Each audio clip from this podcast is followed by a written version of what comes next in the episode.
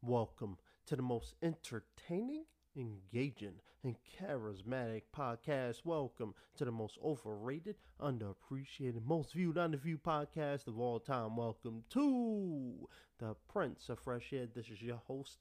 You already know the most charismatic man in entertainment. And I want to say happy holidays, everybody. Hope you had a good time with the family. You know, Thanksgiving, Christmas. I had a good time drunk a lot of uh, water. You know, I'm a child of God. You know, but also had my uh, Jack and Coke, full of cheesecake, macaroni, cheese, mashed potatoes, turkey, the whole works, fried turkey. You know, we do it big, and uh, you know, be right back to where we need to be. And I'm looking forward to this conversation with my next guest, my girlfriend, actually, Natalie. Um, you know, we have some fun, we have some jokes, but I think it's important you know, on this podcast. Like I always say, it's important to have conversations with different voices. And I think there's nothing more powerful than having women come on and express their own opinion. So, you know, we're going to be talking about a variety of subjects in this. We, are not, we're going to take the gloves off. You know, we're not kids. We're not at the playground. We, we are on the most charismatic podcast. So uh, I hope you guys enjoy this conversation. And I hope you learn something from it but it's not serious. Sit back, relax, enjoy with the family, grab a beer, eat leftovers, do whatever you do, enjoy, and let's get ready to the action. In three, two, oh. By the way, if you want to sponsor this podcast, just hit me up on Instagram at Mr. No Off Percy. I gladly appreciate it. Now, nonetheless, let's get back to the episode in three, two, one.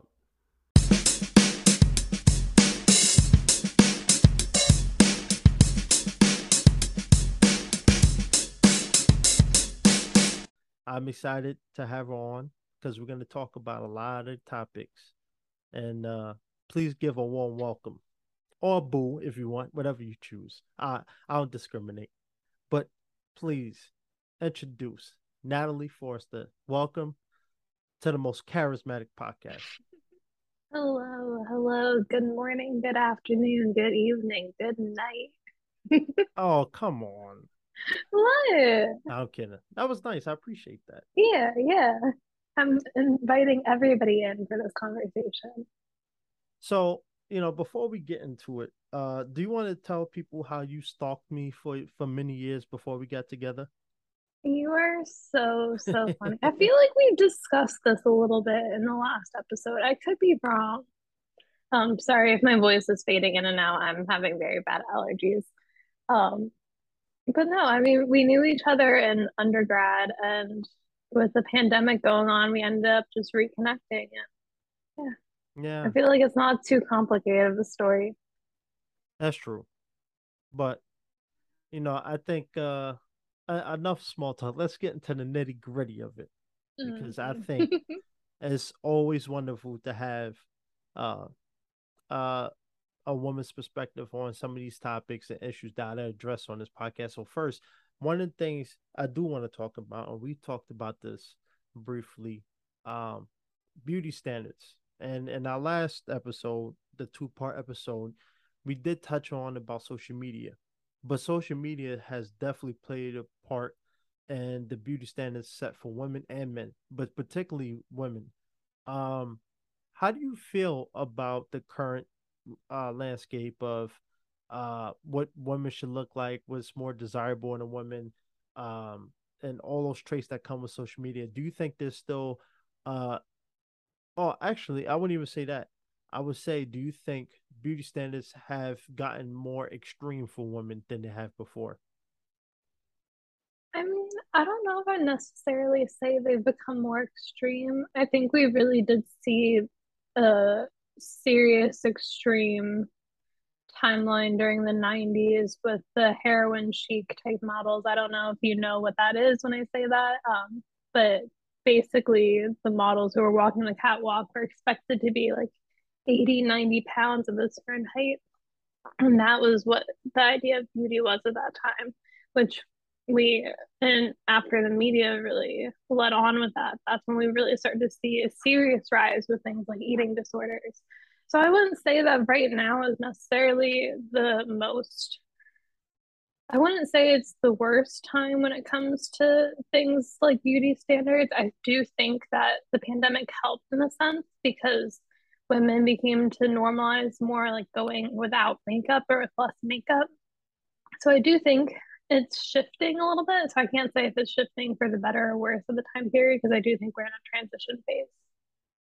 But so I would I would say for a prime example, I, I'll actually about her, Lizzo. I've talked about it a few times. She's been center for controversy, especially when it comes to how women are presented, um, especially when it comes to entertainment, because history dictates, especially in, in the inter- entertainment field, when it comes from uh, music videos to Hollywood productions to everything entertainment.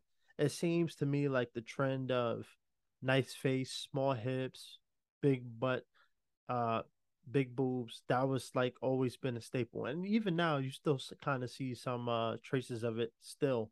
Um, do you think that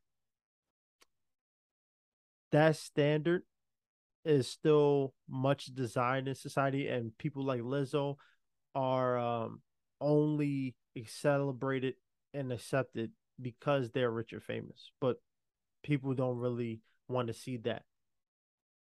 I wouldn't even say that she's celebrated and respected. I mean, I go on things like TikTok and all I see are videos of people making fun of Lizzo's weight, which I think is just completely unacceptable because that's not really the focus who she is as an individual. She's not like a model or anything where like weight actually has something in her field. She's a singer. Like I the fact that there's even a focus when it comes to something like that is just ridiculous to me. Um, but I do, I think we as a society are shifting back. So we see the celebrities who are known for like the big butts, like Kim Kardashian and Khloe Kardashian, things like that, and they're getting their BBLs removed right now. Um, within the past couple months, we've seen a lot of celebrities start to revert back to an idea that we had more in the 90s so again, I think we're really in a transition phase when it comes to what we're looking for as a society and what the beauty standard is shifting into. I mean, the beauty standard will always be toxic because I don't think we will ever reach a point where everybody's considered equal or everybody is respected for what they look like. I think we're always going to have things like fat phobia or even like um, skinny shaming and stuff like that for people saying, oh, you need to eat more. Oh, you need to eat less. Or so and so. I think we all try to pick apart each other, regardless whether it's right or wrong. And I don't think that's necessarily going to go away. It's just a matter of what are we shaping our society into now to see as like the liked things and the disliked things. Yeah, it's it's one of those things. Like uh, I've talked to buddies. I'm sure I've talked to you about it before. It's like um, you know, the rise of the social media influences from Instagram to YouTube um, it's like a common trend with the way how a lot of these women look, and you know, it, it's one of those things where it it makes it hard for for people to think differently. You know, a lot of people like to say, you know, men are very, uh, you know, are dogs. We only like women for their curves, and I don't think that's true. But when you look at, you know, the media, especially nowadays, when a lot of uh influencers, if you will, are only modeling in bikini suits and doing all this uh Photoshop on their pictures to make themselves big in certain areas. I think it makes it harder for that. And on top of that, too, I also think, you know, with the rise of like OnlyFans and certain platforms like that, is also making a challenge. Um, how do you feel about OnlyFans? Because some people think that, um, you know, it's just a quick, cheap way to get uh make some money and then other people say, you know what, let women do their thing. You know, it's nothing wrong with what they're doing. Um, and they should be celebrated for whatever job they decide to do. I see absolutely no problems with OnlyFans. I might be in the minority here. For most people, I I realistically probably am in the minority.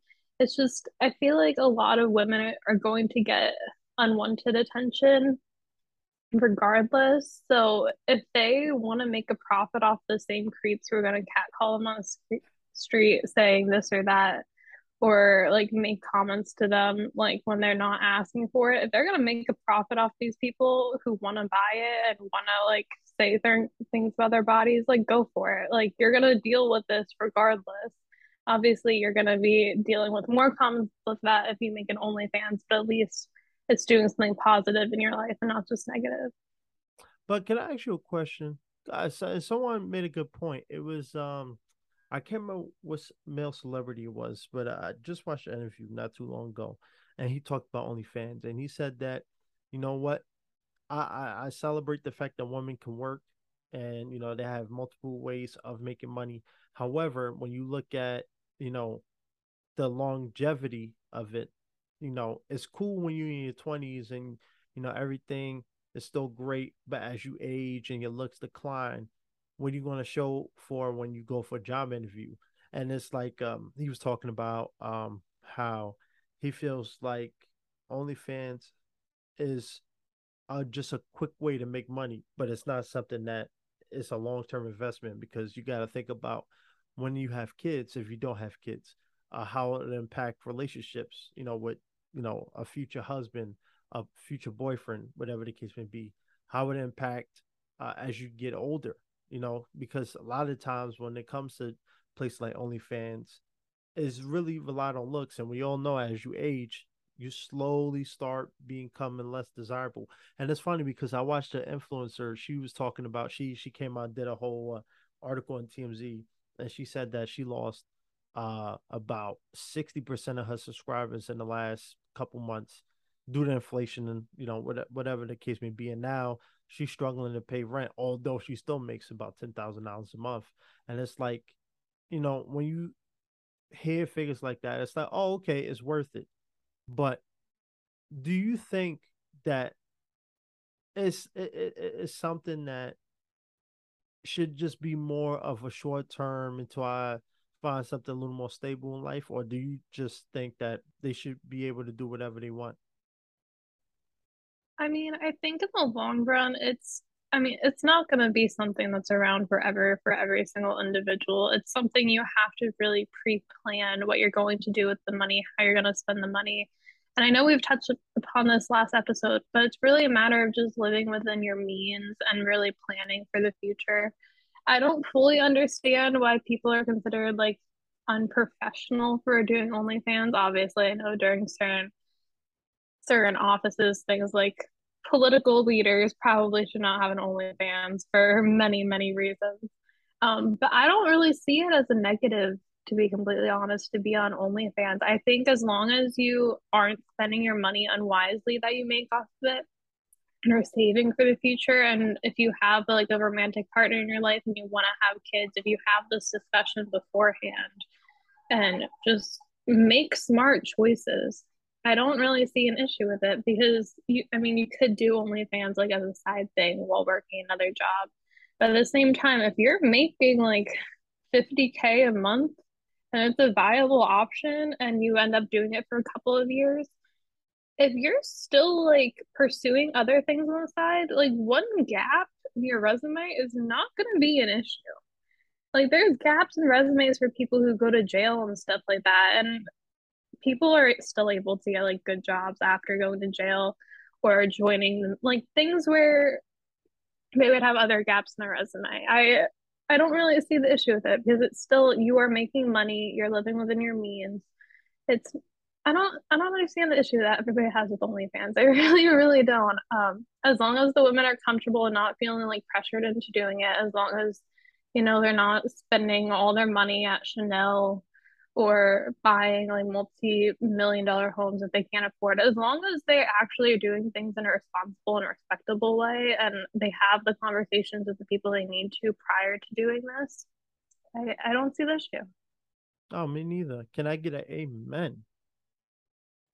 I think we're in the minority here.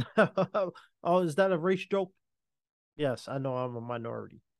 Shut up. We're always bringing race into it Hey, it's 2022. Get with the program. Um, but yeah, you made some good points, and I think uh, one issue I do want to talk about because this has been a big thing, and especially for you, um, you know, you graduated Pace University, got your master's, uh, you got a full time job, which is amazing. So we already know she's a, you know, she has a full time career, and I'm an actor, so we already know who's the breadwinner in this relationship. Um, but anyway, I digress. But I think female pay, um, equal pay has been a big thing in the last few years, and now for you entering the workforce, um, how do you feel about that argument? Because some people still think it's outdated. Some people think that um, it's not the case. But many people, men and women, also say there is a pay disparity. How do you feel about um, that? And do you think um, women are still getting paid less than men in 2022? I mean, I'm 23 years old. I don't really think I am in the place where I have enough information to say this or that on the topic. I would need to see the physical numbers and to experience more of life before I really can say I have an outlook on it that somebody else at my age wouldn't. I do know that 10% or less of CEOs are women still. It's from the Forbes 500 list, that is, uh, or Fortune 500, excuse me. I do know when it comes to like that, and even like in the political climate, about 20% of women globally are in positions of political power. So we do already see disparity when it comes to power dynamics. I don't know the numbers when it comes to money. I'm I would definitely bet that there is still a different pay difference. I just I don't know the numbers well enough to be able to make a claim on that. I will say I do think there's obviously going to be a lot of pay differences, especially when it comes to the pandemic. People who started working prior to the pandemic versus now. So some jobs start at like 725. That's like the minimum wage. Um, that's set federally. Places were still hiring that pre-pandemic, and now they're hiring like ten dollars an hour. I do think there's pay disparities there overall, I just think this is a conversation that people should be having in the workplace. Coworkers should be discussing how much they make with each other who have a similar background and been there for a similar time period. Because if we don't talk about it, we're never going to have these issues resolved. And companies don't want us to talk about it, but it's not illegal for us to talk about it. Like it should be encouraged for everybody to discuss where they're at why they think they make this much and see the disparities. You know, this conversation really kind of started picking up steam, and I've talked about it a couple times already, but I, I see it especially happening and when it comes to sports. Um, you know, the famous WNBA versus NBA argument that happens. Um, you know, other sports like soccer um, are being uh, a lot of female athletes are being outspoken. When you when you when when it comes to sports, do you think um there's a reason why there's a pay gap between men and women when it comes to like the NFL, uh, not the NFL, but like the NBA, WNBA, soccer, um, you know, sports that both men and women compete in. Do you think that there is a le- legitimate reason, or do you just think that it's just one of those things where women would just keep getting underpaid? I think it's just very clear about who's bringing the audiences. Like that's a horrible thing to say, but women as a whole are collectively less interested in watching sports, and men want to watch men more than women traditionally. Things like boxing stuff like that, I don't know enough about, so it might men still might be very interested in watching females as well as males. When it comes to like NBA, WNBA, nobody really wants to watch WNBA over NBA. As horrible as that sounds, it's just the numbers, the viewings, and that's what you're paying for. You're paying for the name of these individuals. Yeah, you know, and I, the reason why I I've been um outspoken about it, like I know Brittney Griner, unfortunate for her situation, but with her recent uh, uh happenings in the media, she's also and her family has started the conversation of the the lack of pay between let's say a Brittney Griner and a LeBron James. And I think one of the arguments that a lot of people make too is the fact that I'll tell you this: when we went to when we was at St. Bonaventure, I went to one of the women's games, and it was one of those days where I had no homework, I had no acting practice. I I, I just had some time, so I said, let me pop over to the Reilly Center and watch a game. And I tell you right now, compared to the men's game when it's packed to the walls, people sitting in the hallway, it was so empty in that arena that I literally sat on the floor where they was playing. That's how empty it was. And I'm not I'm not saying that in a in a mean way, but you know, one thing I always say is if if you want things to change, it's all about viewership, it's all about business. And if the WNBA want to get paid like LeBron, then they have to generate the, the same revenue as LeBron, the same interest as LeBron, the same viewership as LeBron. And I, I think that we it, it has hurt the case when every time, you know, when it comes to stuff like this, you know, the automatic excuses, you know, sexism, you know. Now, I'm not saying sexism don't happen, but I think is this is not exactly helping the cause. I think if more women, um, even if, if even if they don't want to do what guys do, go to the bar, have some bar food, drink alcohol, watch the game, bet, y'all have to do that. But I think if more women just gave a little look at the WNBA, look at the women's volleyball team, look at the women's soccer team, it might help. Um, how I do you wouldn't think? even say that it's more women should be doing it. I think fans, regardless, if you're a really big basketball person, you should be knowing what's going on in both NBA and WNBA. I don't really think this is necessarily a gender thing. I do think it would help if more women watch sports because I feel like women are more inclined to watch female sports. But I think we as a society, we still just put men traditionally more on a pedestal. They have more testosterone. So a lot of sports they do excel in more than females do. I will say, I think personally, some of the best athletes that we have witnessed in the past like 20 years, Serena Williams, included. Some of them are women. I would much rather watch women's tennis than male tennis. I'm not really a tennis person in general, but I mean, I think we see better competition still in some female sports than male sports. It's just a matter of getting over the mindset of these values that we've already put into male basketball, male soccer, male baseball, and just really try to shift the focus. I also think a lot of it is based on basically what we can do. I know ESPN traditionally they are very very big when it comes to streaming baseball. However, for like professional women's softball stuff like that, that's like ESPN four or five, whatever number they're at now. Um, I think we just don't really have the access to access a lot of the women's sports as well, which I see as an issue. Of course, that again has to do with viewership, but I think there is some interest there. It's just a matter of making it more accessible to people. You know, I I know you don't like watching MMA with me, UFC. You should, uh, but I always say I'm not like a fighting person. it's not about the fight; it's about the entertainment. Seeing blood Mm, getting dripped mm, out, and you know, if I want to watch that, No, it's a horror movie. uh, And it's a two dudes sweaty, that just does not sound interesting to me. I'm yeah. I sorry. take that. I take that back. I take that back. I still watch UFC though. I still watch it, but uh-huh. I was gonna say like even with like one thing I will say about UFC is the fact that it's not a team sport. It's not divided by uh there's not a UFC and a WUFC is one entity. And even the promoter, he he's came out Dana White lo- love the dude, great businessman.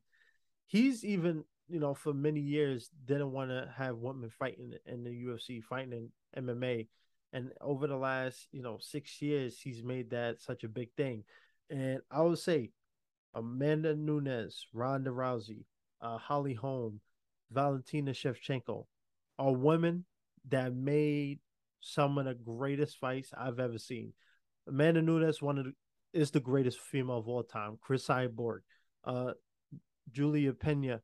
There's so many. Uh, it, this is one of those sports where it's not paid. You're not getting paid just based off your gender. You're getting paid based off your resume, how many fights you have, uh, whether you're a champion, if you fight in a main event, uh, you are uh, you are uh, main card attraction.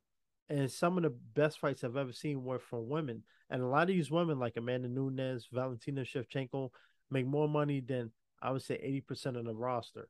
I'm talking uh, about men and women. Yeah, I was so, gonna say there's only two names from UFC that I recognize, and those are Ronda Ronda Rousey and Conor McGregor. So the fact that two or one of the two people that I actually know the name of is a woman just shows that we do have accessibility somewhere in some sport so that you can see both men and women, which I think is wonderful. Yeah, when you join the Olympics. Me joining the Olympics? Yep. I will never be Simone Biles. I love Simone Biles. I respect her, but I will never be able to do any of that. You so cold and me. I'm aware of it. what? You so cold to me. You would win in snowboarding with no no problem. I've never snowboard. Listen, I want to go snowboarding. So if this is you asking me on a date to slopes and attempting to learn how to snowboard, I am all in. However, I will probably fall a lot and you will probably tumble down the hill and somehow be a giant snowball at the bottom of it. Yeah. This might be our last date. Snowman.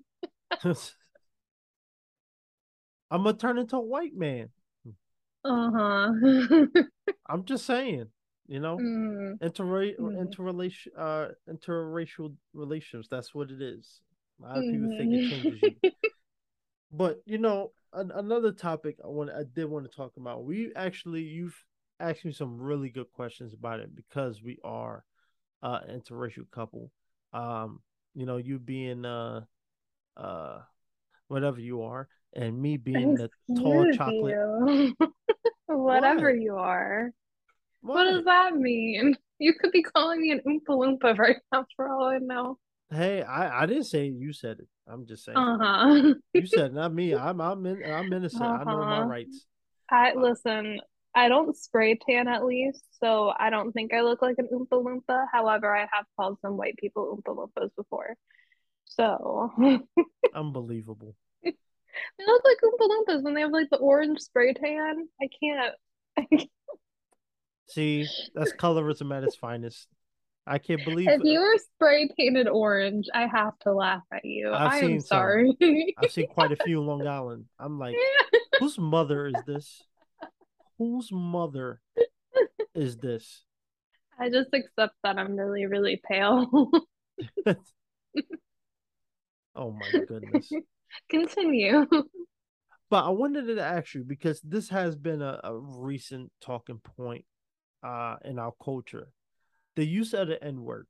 Now, this one discussion when it re- regards to minorities, and then there's the other discussion of there was a, a girl on TikTok who who went famous for, uh, or she went viral for singing a rap song, and she was saying all the N words in the in the song without thinking, just having a good old time in front of the camera.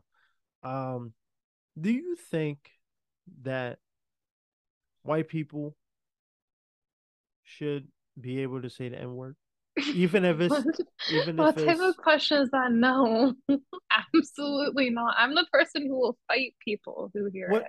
But what no. about what if if they rap into a rap song and it has it? No, that's still stupid. You wouldn't say any other like racial slur or others. Like you wouldn't call somebody like the F word if that's used in a song by a queer individual. No.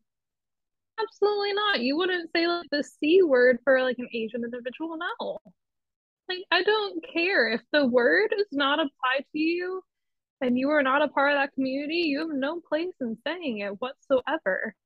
Like like I don't understand why people can't get this across. And it's not even just people going viral. It's like we see this very often at like universities. This happened at our own university after you graduated where there was a video that was going around of people singing Freaky Friday by Chris Brown saying the N word repeatedly, repeatedly, repeatedly because, you know, he says it 50 billion times in that song.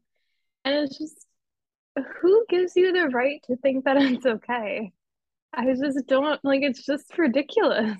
I don't I don't understand. But the answer is no. You should not be saying it, and it's freaking stupid if you think you can say it. Do you? And uh, you know, one of the reasons why I asked that is because it sounds like an obvious answer, but I have heard people, uh, minorities and you know, uh, white people in, in, alike, say that if it's to a rap song, you know, it's kind of hard to, especially when you know all the lyrics, to forget to not say it. So, know, people like Justin Bieber no. has been criticized. but do you think a song is harmless? No. I think songs are like if it's obviously like a black individual creating a song, it's harmless. I think the issue that I have with that argument is I would absolutely never say the word, and I listen to rap music all the time. I hear the N word all the time. And that's not necessarily just a rap music thing, but it's predominantly rap music when I think about it, just because a lot of like pop singers and country singers are not people of color. There is a very clear divide when it comes to things like that. But I would never feel like I would say it on accident because that word is just not in my vocabulary.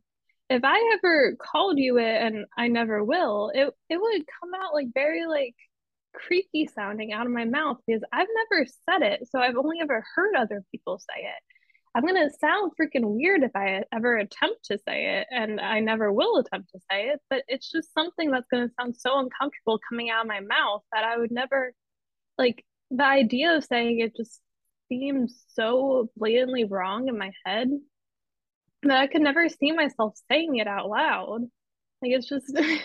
and no, I don't say it in my head, but like when I'm listening to music, like oh, you got a song stuck in your head, you know what I mean. Um, but it's just if it's not in your vocabulary, it's not a word that you're comfortable saying with. Like if it's not a word that you're used to using, you're not going to say it.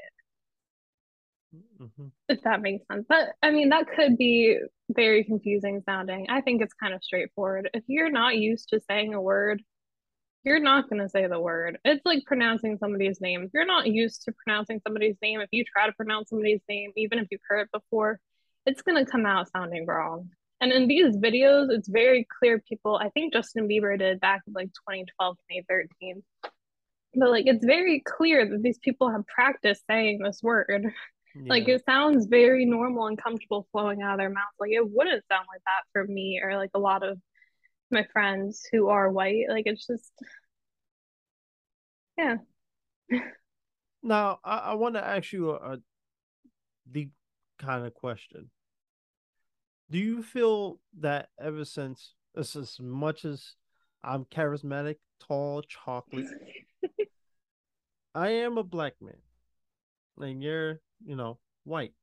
Do you feel like people look at you differently, or you've seen people treat you differently like when we started dating compared to you know other people you've dated i mean i've never very much been open with most of my relationships and the fact that i i just kind of like keeping things to myself and just i don't let family and everybody really know about it most of the time you were an exception and obviously I'm from a small town in rural Pennsylvania. It wasn't exactly taken the best by every individual. However, they've learned since then to not be racist and I've realized that even though we do have different backgrounds and different skin colors, it's you're you're still a good person and I think some people just need to realize that you're still human too. Um, I, I think people, how do I put this? I don't know if people necessarily look at me differently. I I think I think there's still some questions here and there that people back home have. And like I've heard people say like derogatory comments here and there. Um, but I think that's still just them really not knowing any better a lot of the time, especially when it comes to like the elderly community. Yeah. Um, I, I think it helps though, being that we live in New York City, or I live in New York City and you are from New York City. So, like, here, pretty much anything goes. And so people are a lot more accepting of interracial relationships than they are back like, in my hometown. I will say there's certain places that I would I would try not to take you back in Pennsylvania just because I know the crowd they're they're the types of people who have like Confederate flags on the back of their vehicles, even though you know PA was not part of the Confederacy. And hmm. I know people like white people who say the N word very freely, and I would never want you around that crowd specifically just for safety reasons. I I don't know how they would react. So yes and no. I I don't see anybody important in my life who has a reaction, like a negative reaction to us being together. At the moment, I do think there was like a little bit of like a stumbling in the beginning, and I do think that strangers back home specifically have a reaction, but in New York, anything goes, and people are just more comfortable and accepting of everyone. Yeah, uh, go to LA. You think everybody's accepting? well, I think people in New York just don't really care. Like, it's none of your business who you're dating. Yeah, that's true. And I think, you know, I think a lot of people still feel like uh it's taboo to to be a part of one. I've seen it change. Like when when I was in elementary school to now, I've only really started seeing interracial dating in the like the last four years, and like uh, it's always been a taboo thing. Um, do you think that we will get to a place where it's just widely accepted and people um are a little more open to it? I, I think people are a little bit more open to it than they were already. I think our generation is going to be the generation that like really just solidifies that it doesn't matter who you're dating, like uh, racially. I, I think we're just tired of the bullshit, basically. um, so I, I would like to think that obviously there's still elders of us who might necessarily not agree to our standards, but I think people are less likely to lash out now than they were before. Um, I do think that we've seen when it comes to like sexualities, I think there's more of an issue of people accepting of that than interracial relationships at the moment. And I think that's going to be something that we see more of an issue with also in the future. I think we're starting to finally come to a more accepting place when it comes to interracial dating. So you asked me about my take on how people treat me. How do people treat you? I know when we're out and about a lot, if we're traveling on the subway, people very often stop you and ask for directions. And I can imagine that's probably different when you're with me versus without me. So how do you think people perceive you both in like your family and friend circles along with just strangers dating a white person and being around a white woman? Well, I, I would say I see it more with like strangers. Like I've noticed people seem less threatening, uh, threatened by me when I'm with you. People more. I mean, people come up to me regardless. You know, the hair. You know, people always want to get close to. But I, I've seen an increased amount of people actually like when we're together, especially like on the subway, stop me, ask me for directions. Um, be more approachable to me. They seem uh like they don't have to hold on to their purse or be nervous when I walk past them. Um it's one of those things where I, I kind of knew that that was going to happen. That's just usually the the thing that happens when it comes to you know dating uh especially a white person this it's this form of security i think a lot of people get because I've seen the difference between like when we're together and when I'm with my brothers or my my friends, um, and it's definitely people feel less threatened, and I think, uh, which is sad to see because I'm not exactly the most uh intimidating guy out there. I don't come off that way. At least I don't think so. I mean, you are tall and like you got a lot of muscle. So like I like going out with you instead of traveling on the subway myself because I do feel safer knowing that you were there. I think I think anytime traveling with a man, I would feel safer than traveling by myself or traveling with one of my female friends. But I think the fact that I, I think in a way you do look more intimidating just based off of the height alone. And I don't know. I don't necessarily think it's a race thing. I think it's a height thing mainly that people, in my opinion, are intimidated by. But of course, I mean, is something you've probably experienced all your life. You've probably seen more of the race side than I have. I, I think it I think race does definitely plays a part because I've seen like you know guys of other ethnicities bigger than me and people don't flinch. But as soon as I start walking past, they not always, but I've seen the the subtle cross in the street, uh, clutching on to the purse thing. And I, I mean I get it, especially in New York. I've lived there, so I know how how things are. But it's still kind of sad. Like in certain neighborhoods, you would think people would be a little more friendly. But I noticed like when I'm with you, people are definitely a little more friendly with me than usual. Yeah, they they don't realize that you're actually the more approachable one. I'm the unapproachable one between the two of us. Like a pit bull. yeah, you got like the happy dog energy, and I'm like a black cat ready to like pounce on anybody who annoys me. um, I, I'm curious. Um, I know you said like when you're out with like your brothers and friends and stuff like that, you still get like weird looks and stuff like that. How when you're out with other people of color versus when you're out by yourself, what do you like? Is there a different type of look you get? Like, do you feel like people are more comfortable with you when you're by yourself versus in a group? Uh, it depends. On, unfortunately, it depends. Like if I'm with Odysseus, uh, he is definitely less threatening.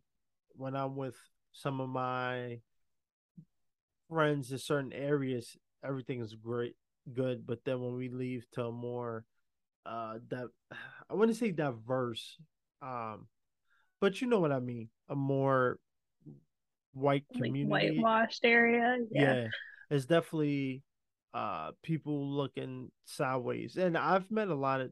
Don't get me wrong, I've met uh, a lot of awesome uh people who don't judge, and I think that's a that's a good thing. Um, but I definitely notice, like, especially when I'm in a group, people tend to be a little more scared. And when I'm by myself, I think the hair throws people off.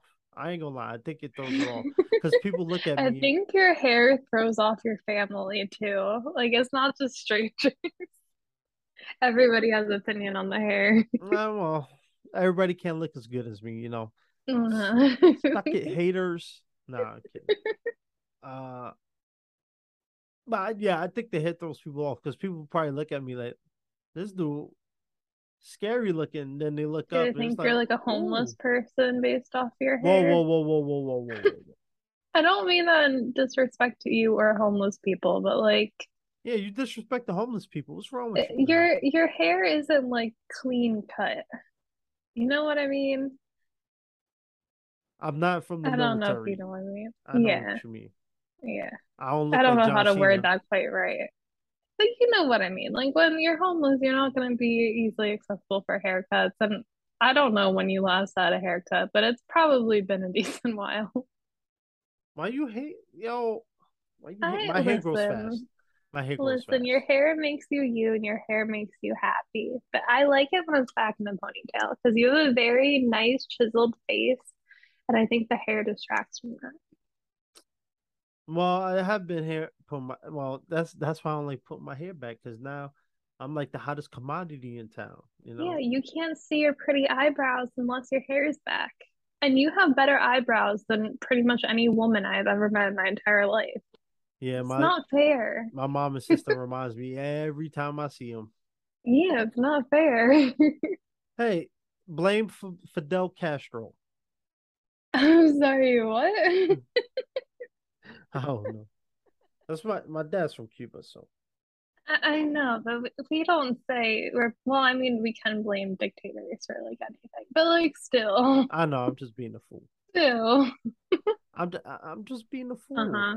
I know that that's your natural personality. I get it. Yeah, that's yeah. right. I you know I also do want to touch it. You know, when we talk about beauty standards and stuff, I want to circle back there. I think um, uh, one one topic that's been happening is the whole body positivity, and the reason why I brought up Lizzo is because a lot of people. Is, eh, there's two people on the fence. There's the people that think that she's encouraging courage, um, you know, body positivity, and then other people feel like it's promoting obesity, it's promoting a unhealthy lifestyle.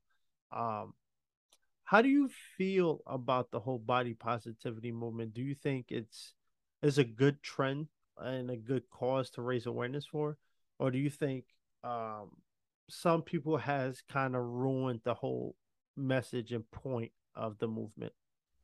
If we're gonna start with Lizzo, I, I could definitely be wrong, but I believe Lizzo is vegan. She's either vegan or vegetarian, and she eats a very like healthy diet. I've seen like her like make meals and stuff. Like she posts this type of stuff. She eats very clean, and she does how much like twerking and stuff like that on stage. On stage, she's getting like a serious exercise in.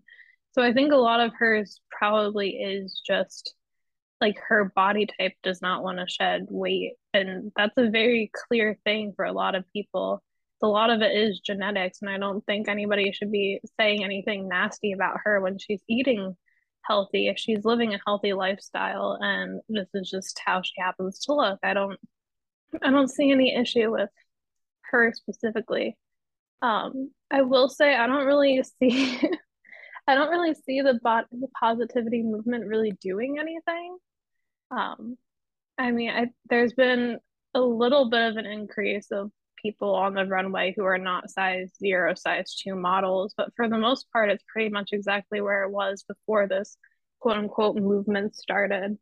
You still go on the internet and see people getting fat shamed or skinny shamed like constantly. It's just, I think the body positivity movement is something that we collectively say is happening when it's not actually happening and people use that as like a scapegoat type of excuse for things i mean it's it's great in theory it's just i don't really see it as something that's currently going on i wish it was but i just it's kind of like an invisible friend i think yeah i i, i've always been a supporter of body positivity like there are some benefits to it. Like I've seen it in the media, I've seen it in just life in general. You're seeing people being not discriminated because they don't look the the, the certain type. They don't look like the American college uh athlete, you know, or the America's Next Top Model, and they're getting great opportunities for it. However, I do think there is an important thing we have to talk about when it comes to the body positivity movement, And that's also addressing the unhealthy habits, whether you're, you know, eating disorders, which is, I'm not saying that that's an unhealthy lifestyle. That's just something a lot of some people go through. But, you know, from eating disorders to people who, um, who know that what they're doing is wrong. For instance, there was a YouTuber, Amberlynn Reed. I haven't watched in a while, but she was a a content creator. She got famous for a while off of Vine, and then when she got to TikTok, she kind of blew up. And she was, I think her mother was on my 600 pound life, and she always struggled with her weight. She always fluctuated between 400 and like 650 pounds. And when the whole body positivity movement started, she jumped on the train. And she was like, you know what? I want to get myself healthy. I want to show that anybody can lose weight and whatever the case may be. And people are encouraging her. She's accepting donations. Uh, people are helping her out, all in turn to see that, you know, her YouTube videos. Wait, can I stop you for a second? Yeah. What is she accepting donations for? She was embarking on a weight loss journey. Okay, so that's she, still not answering my question. Is she accepting donations for like a gastric bypass? That was something or like for like healthy for. food or healthy like food. healthy food. Because healthy food, she should be able to pay for that being a lifestyle influencer anyways. The idea of profiting off of doing something like a change that you're having done that's not like surgery or something that doesn't require a lot of money just I don't know. That that irks me a little bit. It just doesn't sound right. Well, no, the what? It, well, there's obviously things wrong with the the money problem that that was happening the the GoFundmes and stuff. But I think for her, the reason why it got to the point where she started really asking was her content stopped getting viewed as much because this was the second time she's going on a, a weight loss journey. The first time she did it for a week. She went to a doctor. She, you know, tried to work out. Um, and she lost like five pounds. But then after day five, she went back to just making cheeseburger videos, eating fast food, and then complaining that she wasn't able to. So she weight. did it for the clout. Yeah, basically. Uh, but okay. But the thing that I think upset people the most was the fact that then she went on a tirade that everybody was fat shaming her. Uh, you know, she wasn't making money off YouTube because she was fat. Um, and you know, people want to see her die because she's obese and nobody cares about her. Um, it, it's just a, a, multitude of things. But when I think when she started lashing out at people uh, about the comments that they made, I think she really made the ugly side come out. Um, but that's just one example. I, I, I just for me, I think that it's great to promote by all types types of bodies, but I think it's also times when we actually need to, you know, say goodbye to the Victoria's Secret models, you know, because that that whole beauty standard in itself is unhealthy. You know, girls are known to eat as you know a lunch and then you know throw it up to to look good for the next uh photo shoot. Uh the unhealthy lifestyles they have to maintain just to look a certain way. Um do you think when it comes to models and stuff because a lot of people still think that you know it's it's still the american tradition to look like a supermodel um do you think that stigma needs to go away especially when we hear about the the eating habits and the eating disorders and the trouble that a lot of these women go through? I listen i've never been a supermodel type of person strictly based on the fact that i'm five three and i it doesn't make sense to me that only a certain height of people could be considered this beautiful thing. Like you don't have control over your height as you do have somewhat of control over your weight, not like a huge amount, but like you have control over like what you put into your body. So I, I don't understand the idea of supermodels to begin with. And the idea like these heroin chic models or like the Victoria's Secret supermodels, I mean, I get that it's promoting like a fantasy type of thing, but I think we as a society forget that that's what it is. It's the fantasy, it's not reality and i think people strive and hope for this expectation that that's where what they're going to look like. And that's really what starts feeding into things like eating disorders. And you know once you have an eating disorder it's not exactly an easy thing to shake. It's not like you decide oh yeah like i'm just going to go throw up. That's going to make my life so much better. It's it's something that gets in your brain and eats at you and it's hard to ignore something like that. So i think I, I think we need to have a clear representation of all bodies, whether it is these really skinny people, which I don't necessarily see a problem with because, again, some people naturally have that type of body, or it's somebody like me who's like a size eight who naturally has curves, or somebody who is plus size. Like, as long as we have the actual collection of all people and recognize, regardless of what number we are, what height we are, what race we are, what nationality. Like as long as we actually have a group of people that represent society, I don't see an issue with anything when it comes to the fashion industry. But the issue is that that's is not where we're at, and I don't see us being there anytime soon. Do Do you think it's fat shaming for some of these fashion brands to make clothing only for a specific type of person? Like some um, clothing lines, especially big ones, have been criticized for their lack of diversity and sizes. It's usually the the average American or the slim thin American that they make these high end uh custom clothes for or you know just highly expensive clothing. Do you think it is kind of fat shaming that these uh, companies don't make more diverse clothing, or do you just think that it's one of those things where it's up it's up to the company, and uh, you know if they don't want to make it for for everybody, then you know just go somewhere else. I wouldn't say it's fat shaming. It's just really, really shitty.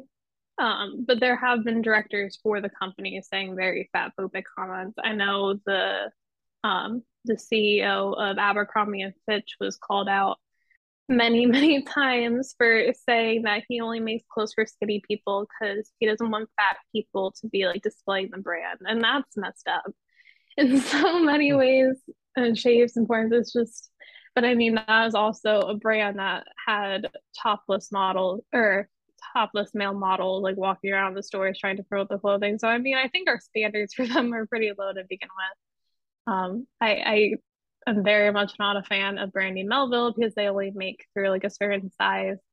I can never fit into Brandy Melville clothing. Um, I have a big chest, and their shirts, I believe, are all, a one size fits all type of thing. And you know, it's just it's, it's not, not much my body type, and I'm I'm not even like a big individual. I just have a big chest, so it's like hmm.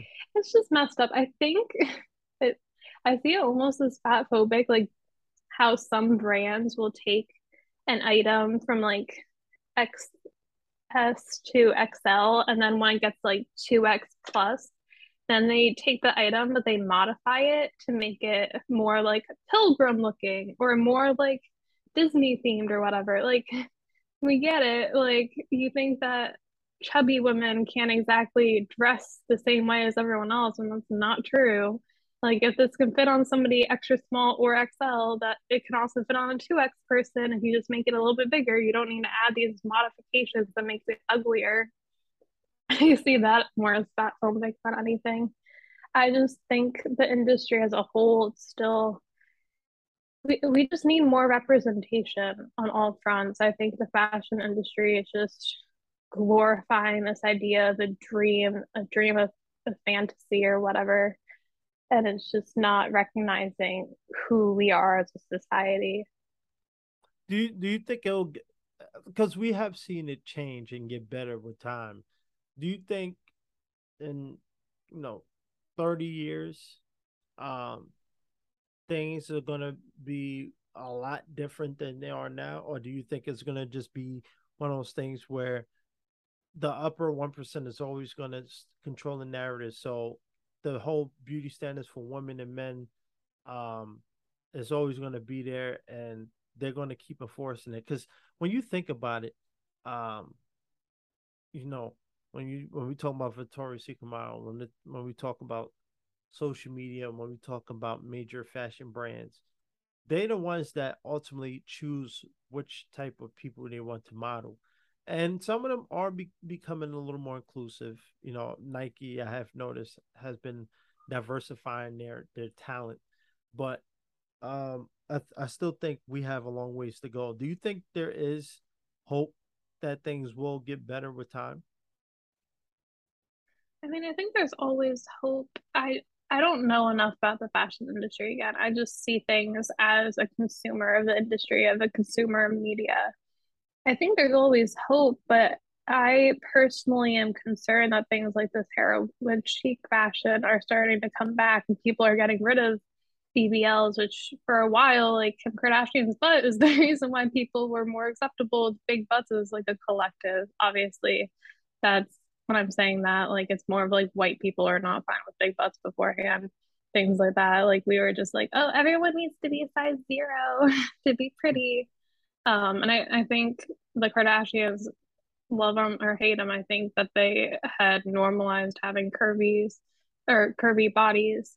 Um, I, I mean, I want to say I have hope for the future. I do see some positives. I know Victoria's Secret specifically has had a lot of problems over the past couple years after um, comments have come out about like the trans community and about people of color and like fat phobic comments and stuff like that. So they are having a current change in leadership and they're trying to shift their brand and stuff like that. They're becoming more inclusive with people of color, stuff like that. They're not necessarily becoming more inclusive with the side range, size range, excuse me. But I think we're starting to see more indie brands come out which are inclusive. So it's going to be interesting to see how they move forward. Um, I don't know. I think I think there is a shift going on in the industry, but I don't really think we're in the place where you can really predict the future. I can only hope that things will change for the better. Well, I don't know what the future holds, but I hope you're in it. That was really lame. the, oh, you tried. You really tried. You, you, you see what I get? That was like you went in for a layup and you just missed the basket altogether. Wow. you really tried. You know, this show's over. Uh, you know, my is heart is broken. I, I quit. Uh huh. Uh huh. That's messed up. That's messed up. Yeah, yeah. If you say so. You know what? This you gotta be more creative than that. Come on, that was smooth. I you can't come at nothing. me with some trite comments and expect a big reaction. No, you gotta be more creative. Well, I'm gonna creatively end this podcast because uh-huh. you know you hurt my feelings. Okay. I'm gonna go That's cry in the shower to Justin Timberlake, all because of you. To Justin Timberlake, are you gonna recreate the Cry River music video? No, I'm listening to Sexy Back. That that's what you're crying over. Yeah, you're, you're listening to Sexy Back. You're not even back. listening to like what goes around comes around. I actually listened to that early today. That's such a good song, especially the outro. The outro is the best part of the song. Uh, yeah.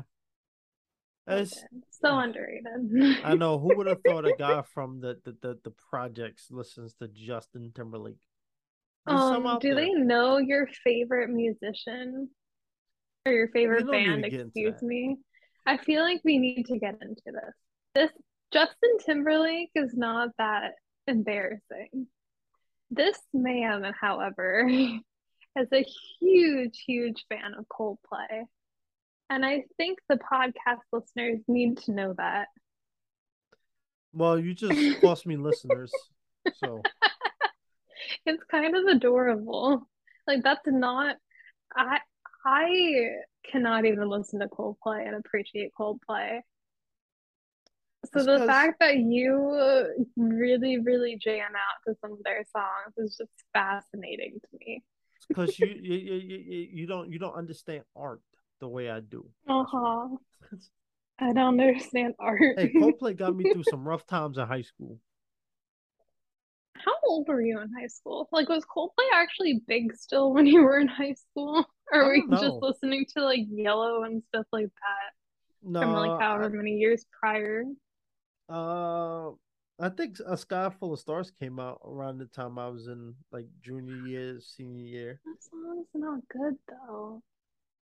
But they got me through some some some breakups, some lonely days, some drunk the driving. Only... you're so stupid. The only good Coldplay song, in my opinion, is The Scientist. And I like that song more when other people cover it and it's not actually Chris Martin singing. oh my goodness. I don't know. I can't. Why Didn't she date like Gwyneth Paltrow or like one of them? Yeah, Gwyneth one, one of the basic. Yeah, I was like, it's one of the blonde women. I wasn't sure because they're all like this blonde people all look the same to me in Hollywood for the most part, which might sound bad. Like the 40 year old blonde women, a lot of them look similar. I'm staying out of this. it sounds fine. like a setup by the FBI. It's fine. I mean, there's also like Katy Perry and Zooey Deschanel and a couple others also look really similar. Yeah. Yeah. But I'm staying out of this. But um, any any anything I want to ask you, if you can tell your younger self anything, well about beauty standards, about uh life in general, what is one thing you think you'd tell your younger self? I think I would remind my younger self that the picture perfect movie stories, whether whether it's what the characters are supposed to look like or how they're supposed to act or how things are supposed to happen. Movies aren't real life. and these miracles and these, you know, these like beauty standards that we look at, it's just, it's not accurate. Obviously some people can end up having these happily ever after stories in high school and some people can become supermodels and look like these models but to try to chase after and expect this dream life that you see in a movie is just so unrealistic and in the long run will be damaging. Yeah. Oh that's well said. I think we look at, especially when it comes to like high school media, we look at like these actors who are like 24 and 25, and we just are like, well, I'm supposed to look like that. Like, I'm supposed to look like Maddie in Euphoria, or I'm supposed to look like um, one of the Gossip Girl characters. I'm supposed to look at that. And then you find out their actual ages and stuff like that, and you're like, wait, like 25 year olds are playing 15 year olds. Like, uh, how am I supposed to look like that? Or like we see these plot lines where it's just like, oh, you're not gonna be like flown across the other side of the country and just end up happily falling in love with a celebrity that you meet one time. Like that's. it's just so unrealistic. And I think especially when we're in our teenage years, we think the world revolves around ourselves. So these ideas while they might be unrealistic and we might know that to a degree, I think we think anything is possible possible more than we realize, you know, it's just unrealistic. Absolutely. No. Hmm. Any final thoughts? No, but I'm curious as to what advice you would give your younger self. Uh one advice I give myself is Stay classy. No, I'm kidding. Um, classy, not trashy. I would honestly, one thing I would tell myself, my younger self, is be confident in who I was. There's a lot of people, you know, the whole charismatic men entertainment, the whole, you know, just the package itself. I think a lot of people see it and think, everything is good. But there was a long time in my life where I struggled with who I was, struggled with my identity, uh, my self worth, my self confidence, and it took you know many many years up until I think when I was like 23 to finally figure out who I was as a person. And uh, I think for me, I would say accept who I am and be confident. Because I see a lot of people, unfortunately, but a lot of low self esteem, a lot of low self confidence, and you see how it impacts them, and usually not in great ways. And I think that's something. If anybody takes away from this podcast, is to love yourself and be confident who you are, because at the end of the day, the only person who can really make you happy truly is yourself. You know. Don't you agree with that? Definitely. You better, because I kick you off. Shut up. Hmm. We're already ending this. Where are you gonna kick me off to? Uh, because I want to be by myself for the last moment with the, with the audience, with the fans. Okay, you want me to go? I can go. Where can people find you? Where can people find me? Well, like I said last time, I am the person with the picture credits under every single one of your posts on Instagram. Um, oh yeah. My name is Natalie Forster. I have two underscores in between my first and last name. If you want to search me on Insta, um, I also have a link in my Insta bio to a blog that I have not used in however many months, but I'm trying to convince myself to get back into because I need to end the year on a strong note. Um, so if you have any interest in what my opinions are, or you're just really curious as to what stupid girl is attracted to Mr. Percy Brown over here. Hmm. You are more than welcome to read up a little bit more about me. Um, but yeah, if not, you can just find me roaming the streets of New York, maybe on occasion. Yes. Roaming my city like the lost Roaming your is. city. The lost puppy. I'm a black cat. We have been over this. No, still my you city. are the puppy. I am the cat. You're a tourist. This is my city. It's fine. I've only been here like a year, so I am still a tourist. yeah, to a I got degree. 23 years on you. Sorry. Yeah, but you're not here now. Well, technically, So, I'm always like- I'm always in New York. hmm So you don't have a New York address. So Yes, I do. It's called my mom's Mhm. house. That does not count. Yes, it does. That does not count. Tell that to the IRS. If you don't have uh, uh. Unbelievable. but uh, I'm glad you came on. I think it it- it's nice to being able to talk about uh, important things, but also have good conversations. And this was fun. It's probably the most comedy I've cracked on the episode since I started. Even though I, I feel like there is no comedy here. no, So like no, you gotta step no, your game up. No, it- it- it's not that it's no comedy. It's my, my charisma just oozes too much and it overpowers. You gotta step your game up. I want to But you gotta get some real jokes, not some Don't- trite shit. Don't, don't, don't you don't you got a blog to write? Step your game up. Actually, I'm about to go stream Aladdin, not the movie, the TV series that is only on YouTube because Disney Plus is yet to add it, and it makes me very annoyed. That's what Uh, I'm doing with my night. All I know It's is the great. only things I love more than you right now is S S L E E P. And with that, you know, like I always say, a helping hand is a better hand. Thank you to my wonderful Big Pain for coming on.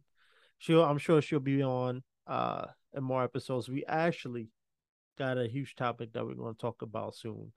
And I think everybody's gonna have an opinion on it, but we'll be the first to break the news. So um I no, mean, the you. news is broken, but like Uh, th- they just don't know what I it is yet. Why, why, why Uh-huh. And no?